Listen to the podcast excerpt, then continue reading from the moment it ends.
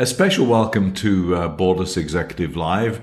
In this session today, we're going to be talking about Africa. It's time we recognized all of the talent in Africa, which is why this particular piece is called Africa's Got Talent. And to talk about it with us, we have Aisha Jallow, who is uh, today a borderless consultant, having been brought up and lived in Sierra Leone, also in Gambia and Guinea. Came to the UK about 20 or so years ago, uh, studied at LSE and subsequently worked for a while with McKinsey prior to joining Borderless. Aisha, welcome and welcome all our listeners too. It is nice to be here, Andrew, especially to talk about Africa that I'm so passionate about.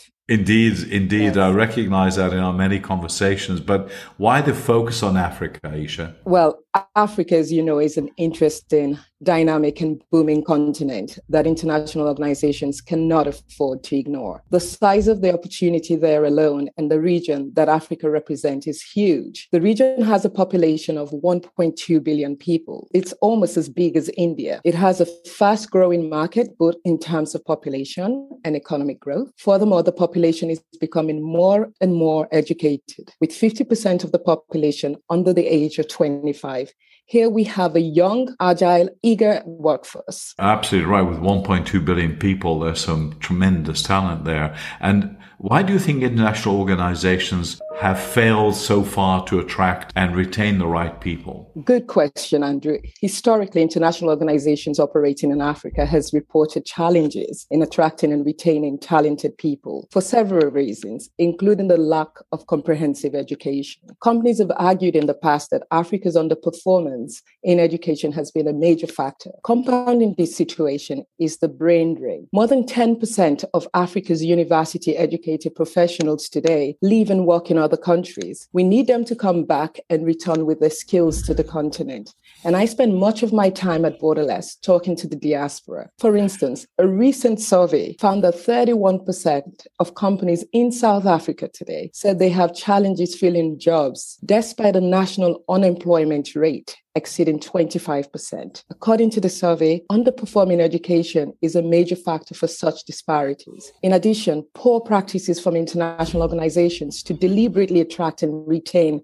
talented people has also played a major role in this. Well, I can understand the situation in South Africa, having lived and worked there myself. It is a really a serious issue. But you mentioned poor practices by international organizations. You're talking, I'm assuming, about large corporates as well as NGOs and others, I, I would assume assume. Um, yes, indeed. They're looking for talented people, especially in sub-Saharan Africa, of course. But what do you mean by that reference, actually? Okay, so um, through throughout the years and like working with Borderless as well, our observation on poor practices in Africa stems from both historical and preconceived recruiting processes that yeah. companies have adopted over several years. For the sake of this discussion, let's focus on five core reasons. Point one the lack of strategic intent to hire local leadership talent although some companies today we see are trying to do yeah. to improve we've seen that of course. Uh, there's a yes, limit to limit to the number of expatriates you want to bring in of course. Exactly because it's so expensive and that yes. brings me back to my next point. So in the past companies have actually relied a lot on excessive say expatriate hire to drive local leadership functions thus creating a self-sustaining system. That is also beginning to change, especially given the cost of employing expatriates, as we yeah. discuss. A third point I want to make to this is how companies adopting a reactive approach rather than proactive evaluation of local talent pool. Yeah, that has also played a major factor in that. Companies' hesitancy to search for talent with transferable skills as opposed to the perfect match for the role can also lead to, say, people,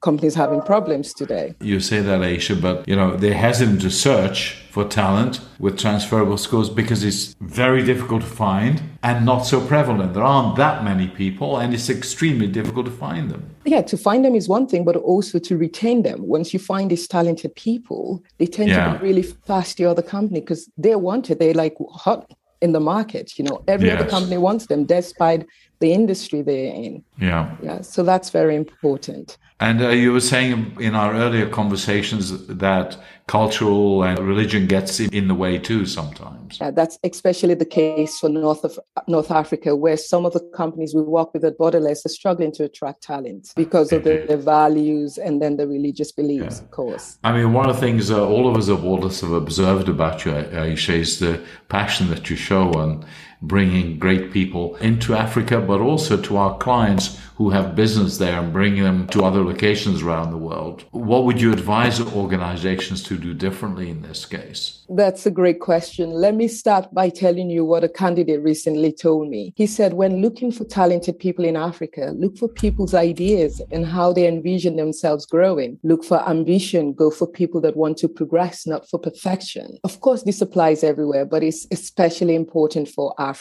So, in the spirit of progress, not perfection, I'd advise company to embed the following steps in their recruitment strategy across the region. So, first, one point is invest in building your local pipeline in your country of operation. A good place to start is to develop leaders in house and encourage greater mobility among staff covering different functions. Secondly, try and develop relationships with universities and up and coming young talent. Create internship programs, for instance, and where you can volunteer to speak at events and in educational institutions in the countries.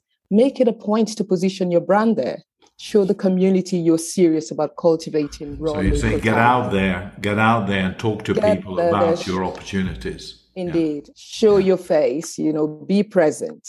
And also, I think more and more younger people in Africa today are driven by values. So lead by example by driving diversity and sustainability agendas. So that's very important for young people today in Africa as well. Yeah, indeed. We're same all over the world, of course. And why should Africa be any different? Uh, any different, exactly. And they have exposure to the world now through the development of, say, technology. You talked about branding the organization too to reflect all of this. Yes, it's important to develop a compelling and differentiating brand for your organization. Your yeah. brand should set you apart from other organizations and show young professionals why they should work for you. Keep them abreast of your company's activities and events in their countries through various communication channels. And also, another thing I wanted to add is how you can create an employee referral program for the country. You'll be okay. amazed how many people you can attract through that angle and that channel. And so, uh, you know, people know people who know people, and networks exactly. are no less important in the countries we serve in Africa, of course. Indeed, not just in Africa, but across. I mean, you and I know when we work with people, it's all about the network and the pipeline we build. Absolutely. And yeah, we've been absolutely. developing these at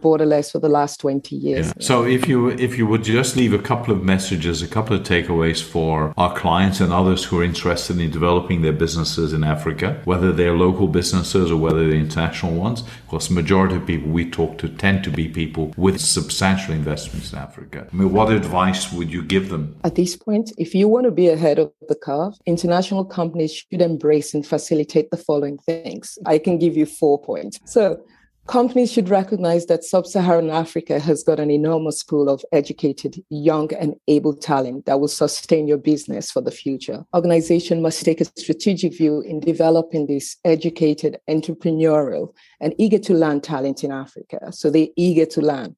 Look at people development as part of your value chain in your African business. Try and identify opportunities to develop talented people. Create robust internal talent development to grow your talent from within. For example, bring them to your headquarters for a short term assignment prior to posting individuals back into key roles in the region. Absolutely, absolutely. We've seen that work in the development of markets in Central and Eastern Europe over the years as well. There's no reason at all why the same principle shouldn't apply to African markets. Yeah. But also, I think going back to diversity, I think it's very important to harness that power of inclusion. African countries such as Nigeria have a vastly unexploited pool of highly educated women. Take the opportunity opportunity to boost women's participation and advancement at work. Expand your talent pool, introducing more women at the leadership level will broaden your perspective. You were making the point that this has kind of an overall overriding potential as well, Aisha. Well, indeed, yes. So here you've got a potential and an opportunity here to do well by doing good, not only for your own reputation as a company, but also for the world at large and for your own corporate social responsibility. Indeed, it is. And that's very well Aisha. I think this is a factor that's widely not sufficiently attended to. So I think you're right to push this message about talent in Africa. Africa's definitely got talent. And I hope that you and I would be part of helping companies find that talent and develop their business and their reputation in Africa. And thank you so much for joining today. Very, very happy to have been participating with you in it. Thank, thank you, you, Andrew. Take care. Uh, thank you.